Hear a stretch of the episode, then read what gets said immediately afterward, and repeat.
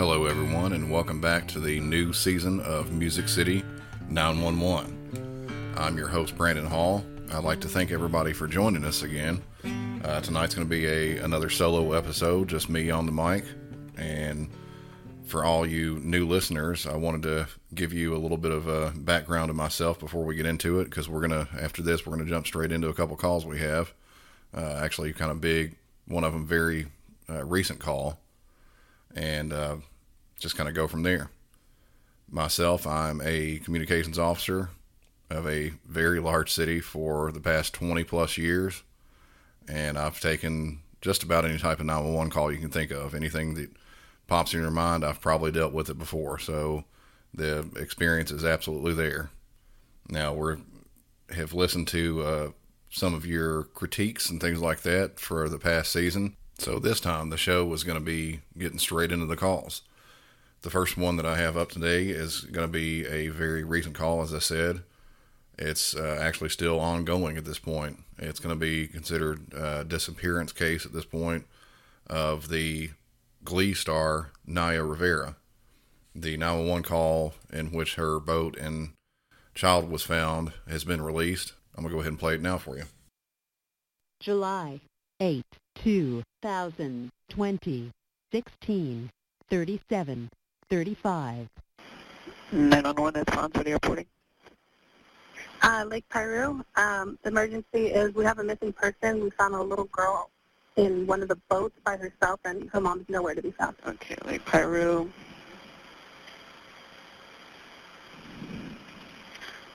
Found.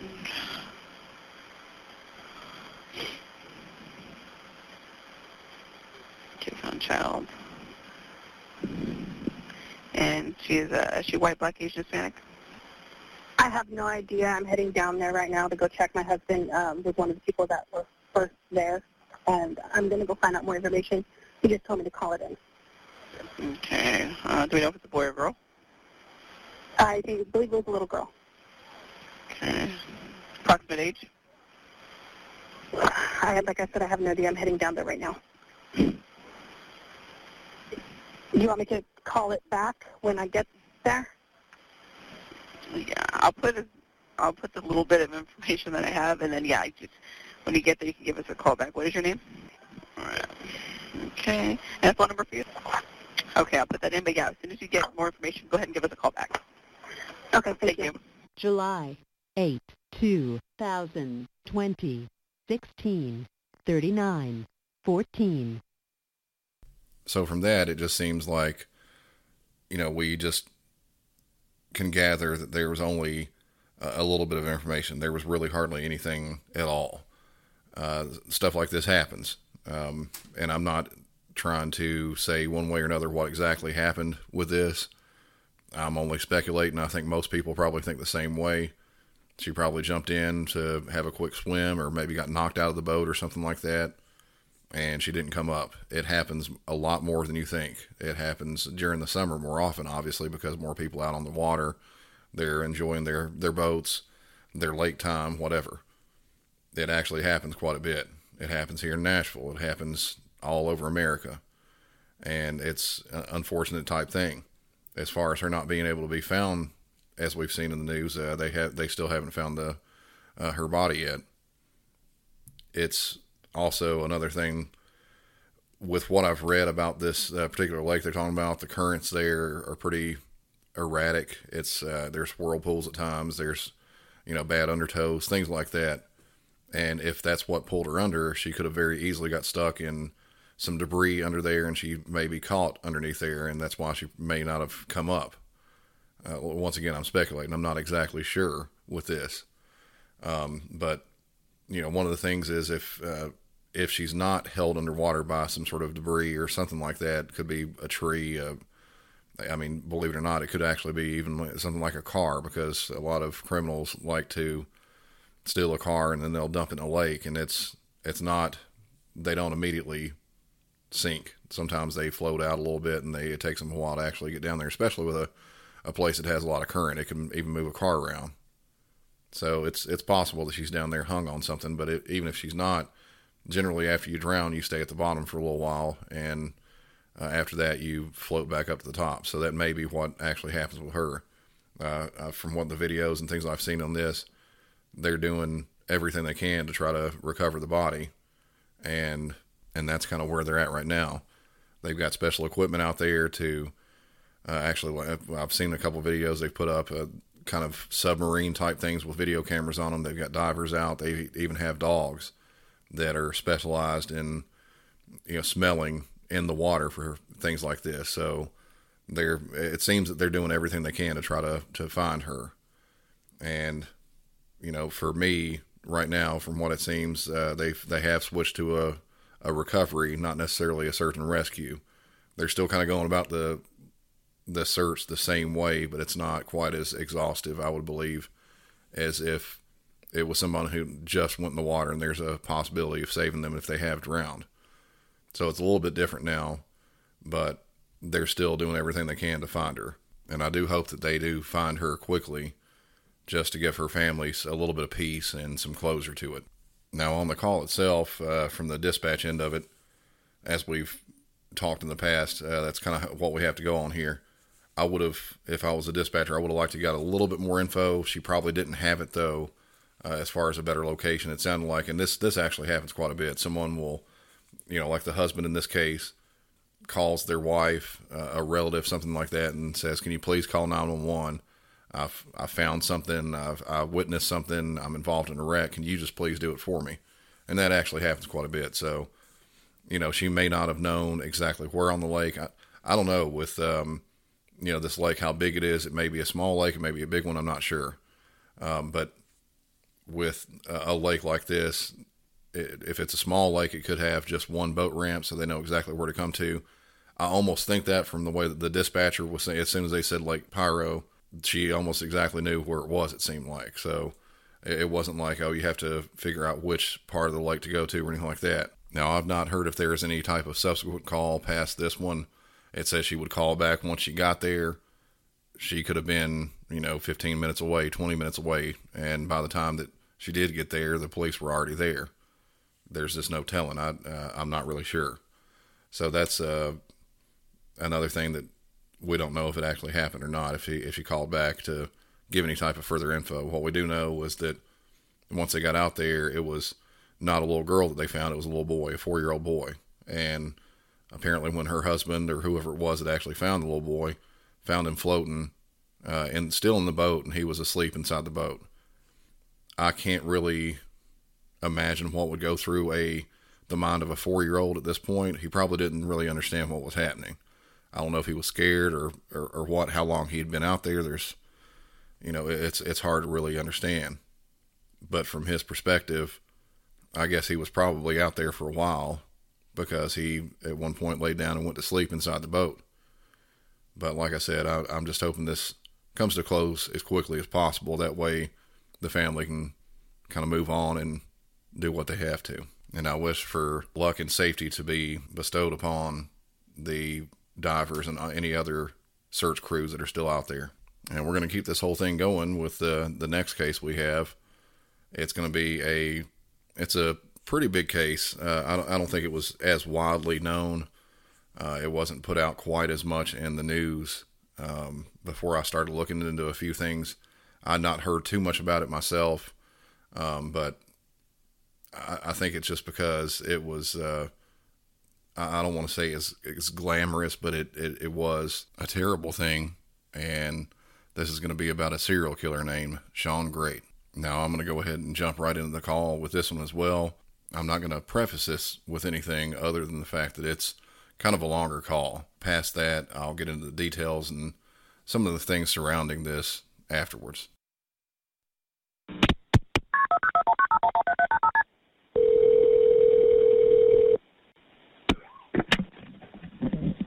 Nine one one. What is the address to your emergency? By the oh Fourth Street Laundromat. What is it? Fourth Street Laundromat. What's the problem? I've been abducted. What's your name? How do you spell your last name? Who abducted you? Shawn Green. You said John Green? Shawn Grate. Where's she at now? asleep. Where's she sleeping at? In the bedroom. In what bedroom? There's two houses right by the laundry street. And it's in one of those houses. But you're at the laundromat?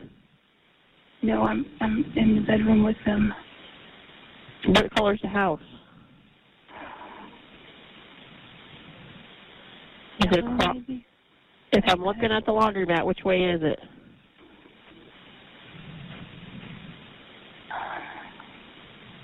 If you're looking in the laundromat, it's the one on the left of the two. You don't know what color the house is? Yellow. Please hurry. Does he have a car? No. Well, he said down the street. What's your phone number you're calling me from? I don't know. And you think it's a yellow house? I think so, but it's on the left. Is it an apartment? No, it's a house. Okay, does he own the house? No, he broke into it. Does anybody actually live there? I think they've been abandoned. And his name is Shawn Grate, Yes. like G-R-A-T-E. Yes. Does he have a weapon? He's got a taser. Where do you live?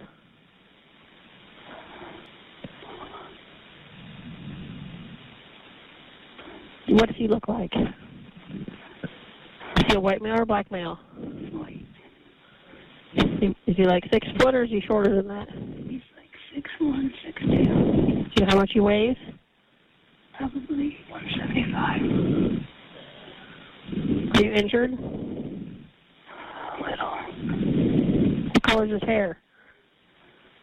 brown. Do you know what color his eyes are? He wearing? Nothing right now.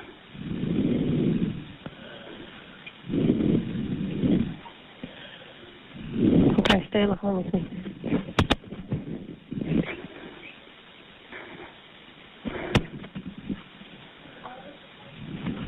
Stay on the line with me, okay?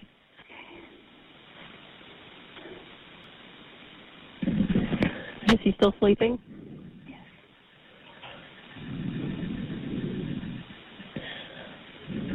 Where did he take you from?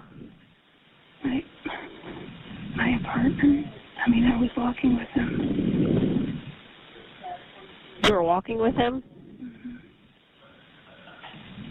Where were you walking to? His pla I had known him for like a month and a half.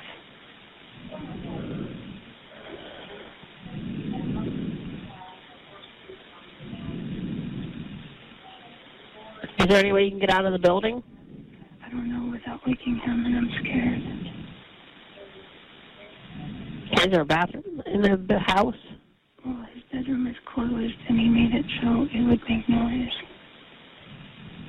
And if you told him you had to go to the bathroom, he would do something to you? Yeah, because he had me tied up. Are you tied up now? Well, I, yeah, but I kind of freed myself.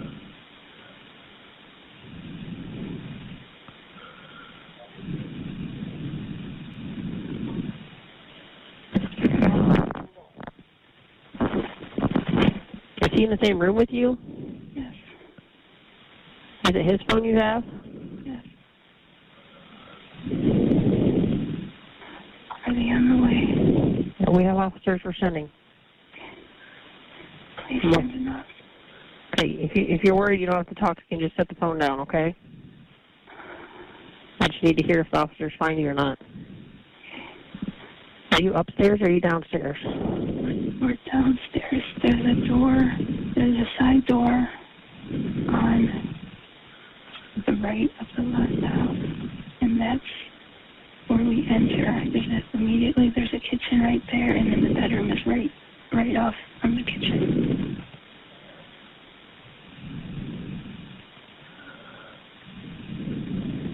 Okay. Do you need an ambulance?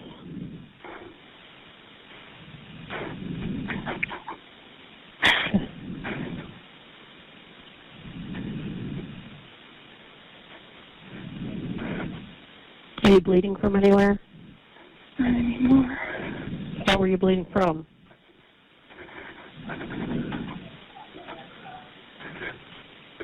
You don't have to talk if you don't need to, okay?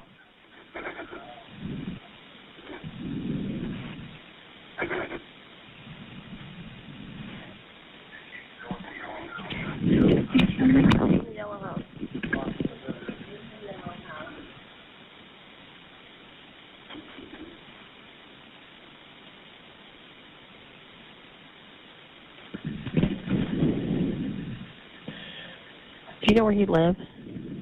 Oh shit. Oh shit, I woke him up. Just set the phone down.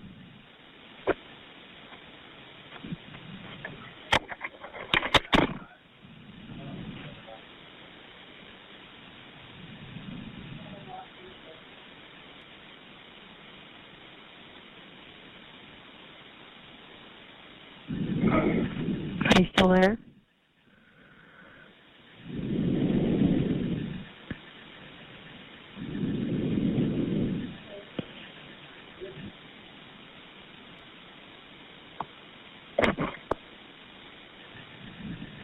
Are you still there?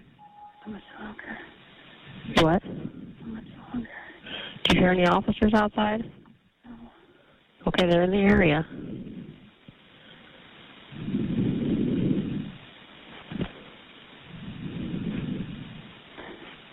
See if they can come in the side door slow, like, um, softly. Is padlock on the bedroom door, or is it just a regular lock? No, I don't even, I don't even know if it's locked. It have a knob, so Can you get up and see if you can get out? I'm afraid of waking him.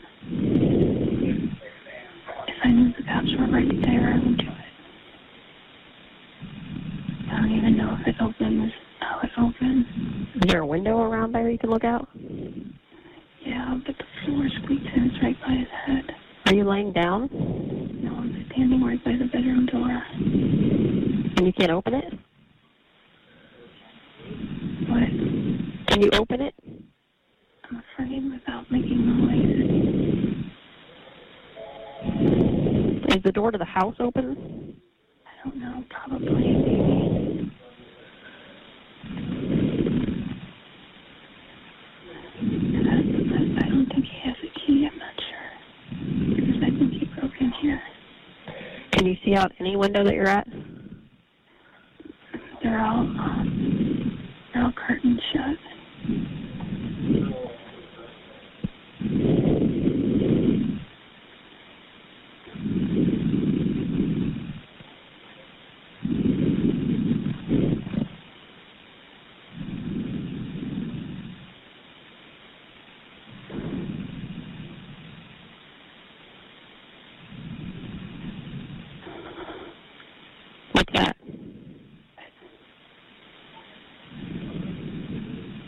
that noise? I don't hear anything.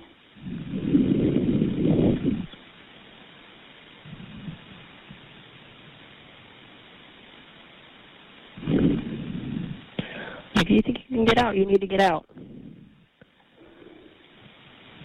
Not unless they were right here. He would hear me, catch me, and he's strong.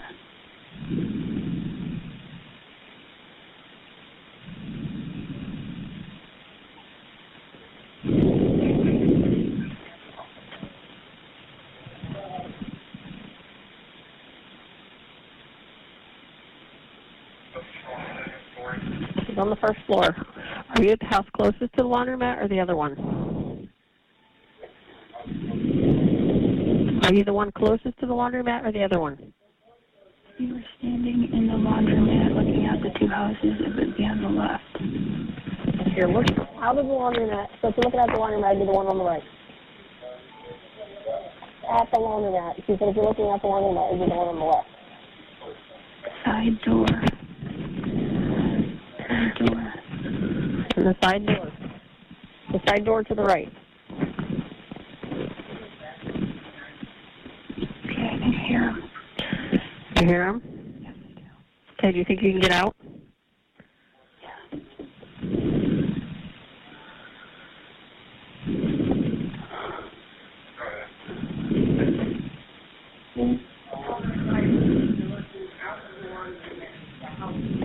Are you out of the bedroom?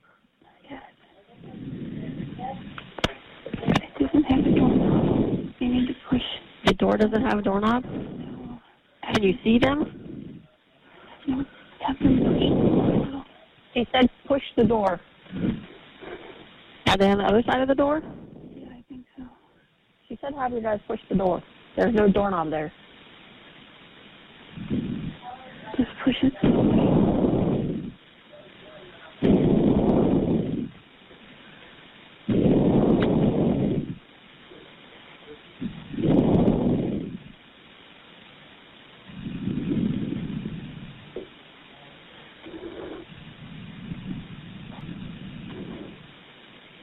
Where'd they go?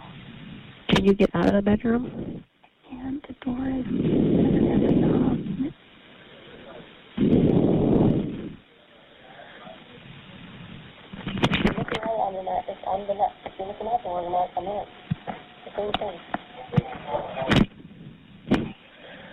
Can you hear anybody right now? She Heard the side door open.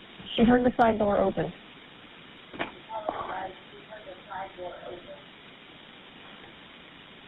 Where'd they go?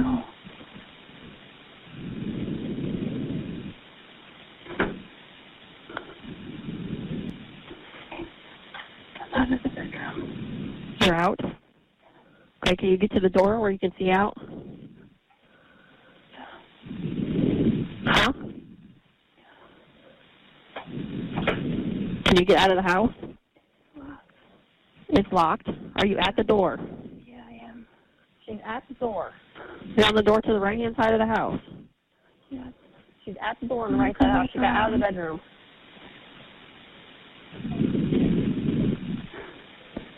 Is there a window there? Yeah, I'm looking out and they tell me to come back. She said Hurry, hurry. she said to hurry up and come back. Can you Yeah, they can see me if they It's come locked. to it. the door is locked. No, the bedroom door had no door handle. This one she it's locked. She can't get out. Can you unlock the door at all? Come on out. Hurry up, hurry up. Get out here. Where is he?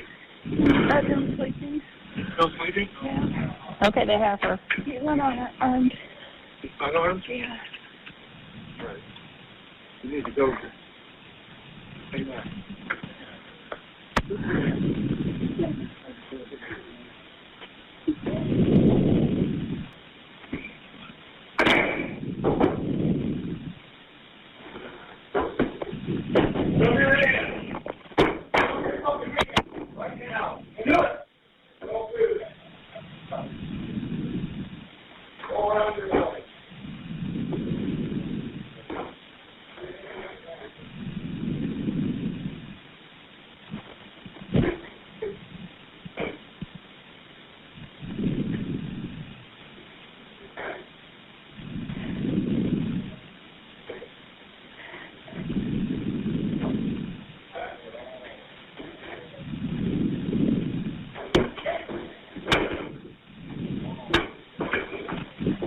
Are you?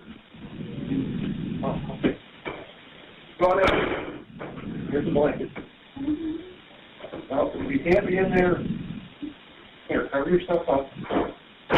Tell me what happened. What happened? So that call, it was pretty amazing from start to finish. It just, it really was. Uh, the woman who is the victim in this, her name was redacted from the 911 tape as well as any court documents past that because she was also a sexual assault victim. Now, obviously, she was whispering in the call because he was in the same room. She wasn't sure she could get out of the room, and because of that, she was whispering through the pretty much the entire call.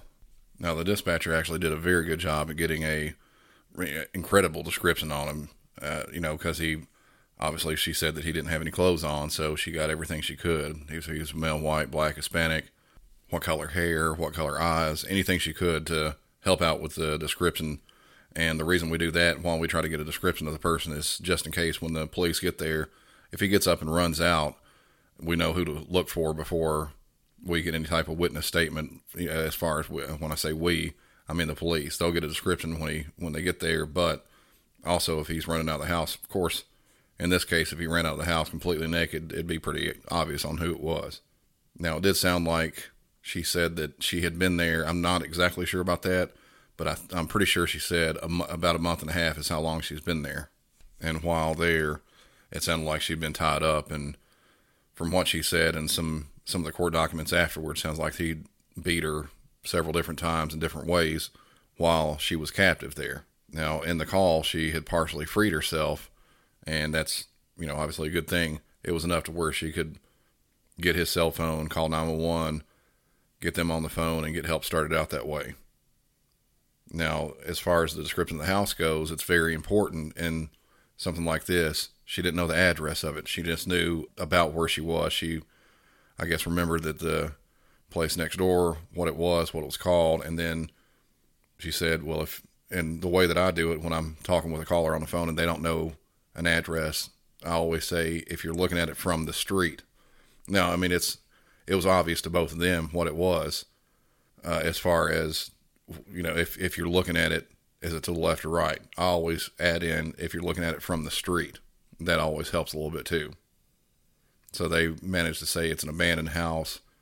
It sounded like she said that he broke into it. So I, I I don't know if he just didn't have a place of his own or, or exactly what the, the deal was with that, but he had broken into this house and held her there for the, the whole time, doing various things to her.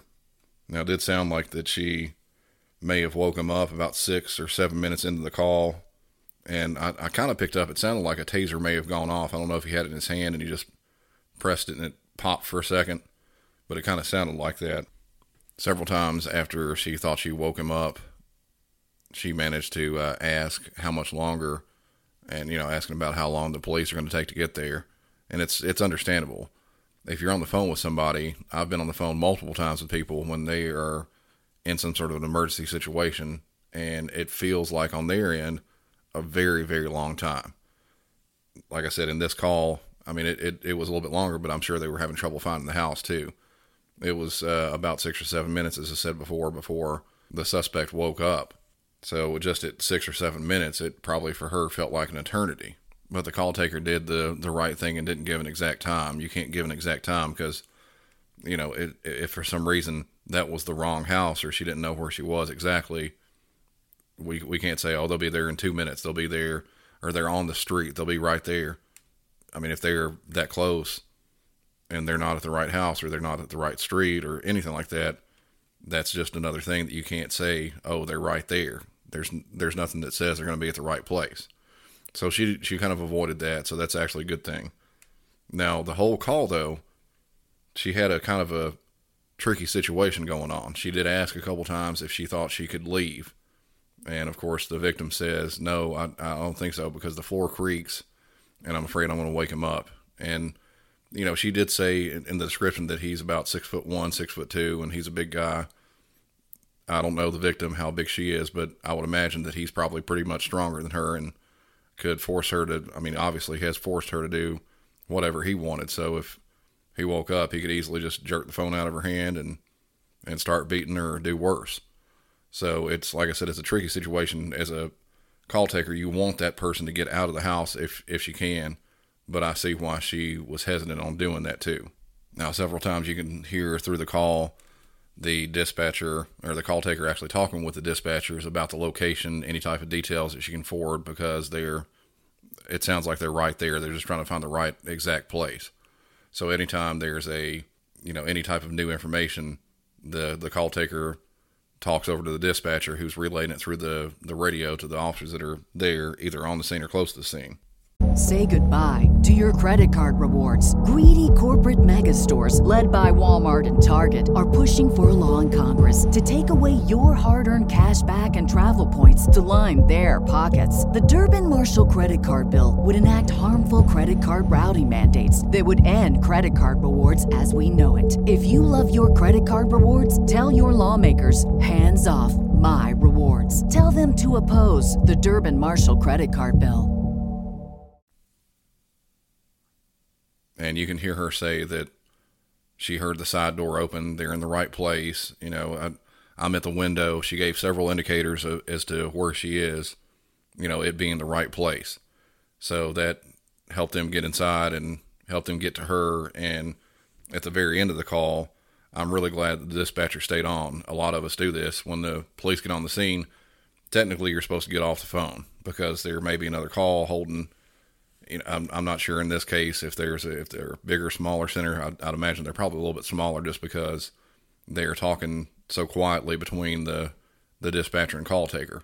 But it gives us dispatchers a little bit of uh, gratification. You know, it's it feel good type thing when we hear the officers go there and actually confront the suspect and get him in custody. You know, and that that actually happened in this call, so it made me feel good. I'm sure it made that dispatcher feel good too after hearing what she heard. So all that was impressions from the actual 911 call itself. The details that happened afterwards, everything that happened past that, you know, once he got arrested, things like that, it changed things up a little bit, where we didn't actually know if he just broke in the house then or not. It turns out that he had been there before. While the police were there, they found the bodies of two women. I'm not sure if the, the kidnapping victim knew that they were there or not. Didn't say in the call. I would imagine probably not, just because she didn't say anything. I mean, that's a pretty obvious thing. If you, if there's a couple other dead bodies there, you would think that she would say something. But at the same time, it, you can't really think about what is going through the mind of somebody who's been kidnapped and held for a long time. I do know that I've read that the suspect in this, he said that he was not going to kill the victim of the kidnapping. He was going to marry her. That's what he was thinking in his head. So he wasn't completely together in all in all faculties, obviously, but he was deemed sane enough to stand for trial. So that's what happened. And later on, the day that he actually was arrested, he actually led police to another body at a different place. It was behind a burned down house. So there's three murders right there. And a series of different interviews and letters that he wrote to the media, he confessed to two other murders. So we're at five total murders now. I don't think that any any other time he has admitted to anything past that, so that may be the extent of what he's done, but he's at least murdered five women. And it seems like most of them, uh, the, the cause of death was strangulation. One woman that had previously been ruled a drug overdose, he later confessed to strangling her as well. So they've actually kind of opened that back up and they're looking into it. I think that's still ongoing. But the reason he said that he strangled and killed her was because she stole $4 from him in a bar now, his other reasons for killing women, they ranged all over the place, it seems. The one that kind of sticks out to me, and this kind of jumps back to the whole insanity thing. You can be in, insane, but still know that the difference from, from right and wrong. He obviously did that during trial, but he did say at one point that one of the reasons that he killed two of the women was because they were on government assistance, and essentially a roundabout way of saying it was the government had already killed them. They were dead. They were just they were just flopping around, and that's why he did it in the first place. In the trial, they loaded him up with every type of charge they could, everything from murder all the way down to kind of a lower ranged felonies and even a couple misdemeanors thrown in there for things like breaking and entering into, into the house, just anything they could. They wanted to add as much as they could onto this guy, which they should have. I mean, I would try to add as much stuff onto something like this as I could. Somebody they know kidnapped somebody, sexually assaulted them, and killed, at that point at least, three people. And it turned out that he killed five, at least. He was found guilty on almost all charges, and he received a life sentence plus several years on the murders. And that was going to be without parole, without any chance of parole. So he's going to be in prison rotting away for the rest of his life. They originally wanted to seek the death penalty, but I guess maybe after some confessions that he did and some things, they actually backed it down to life in prison. For this guy, I'm not sure which which one is better. I think most people would like to just take him out and beat him to death with rocks or whatever they could, but you know, somebody as sick as this doesn't need to be around and in my opinion, he's uh, sitting there relaxing on taxpayer money. I'm sure it's no fairy tale in prison or anything like that, but still, he's he's still living a life where all these these women are not. And truth be told, that pisses me off. That pisses off a lot of people. But at least as far as the government goes, that portion of justice, as much as they could give, was served, I guess. Well, I hope you enjoyed this episode. If you did enjoy it, uh, be sure to send us a like. Come over on Facebook. Look us up at Music City 901. Also, look up our discussion page and, you know, have a chat with us about uh, anything you've heard today or, or any other episodes. Also, find us at Twitter or Instagram, both of them at Music City 901. Let us know that you listened to the episode and what you think. And also look us up on Patreon. It helps out the show some. You come over there and contribute a little bit, and it, it helps us with the the daily upkeep of this this thing keeps us going. And that'll about do it for the night. For Music City 901, I'm Brandon Hall. Y'all have a good one.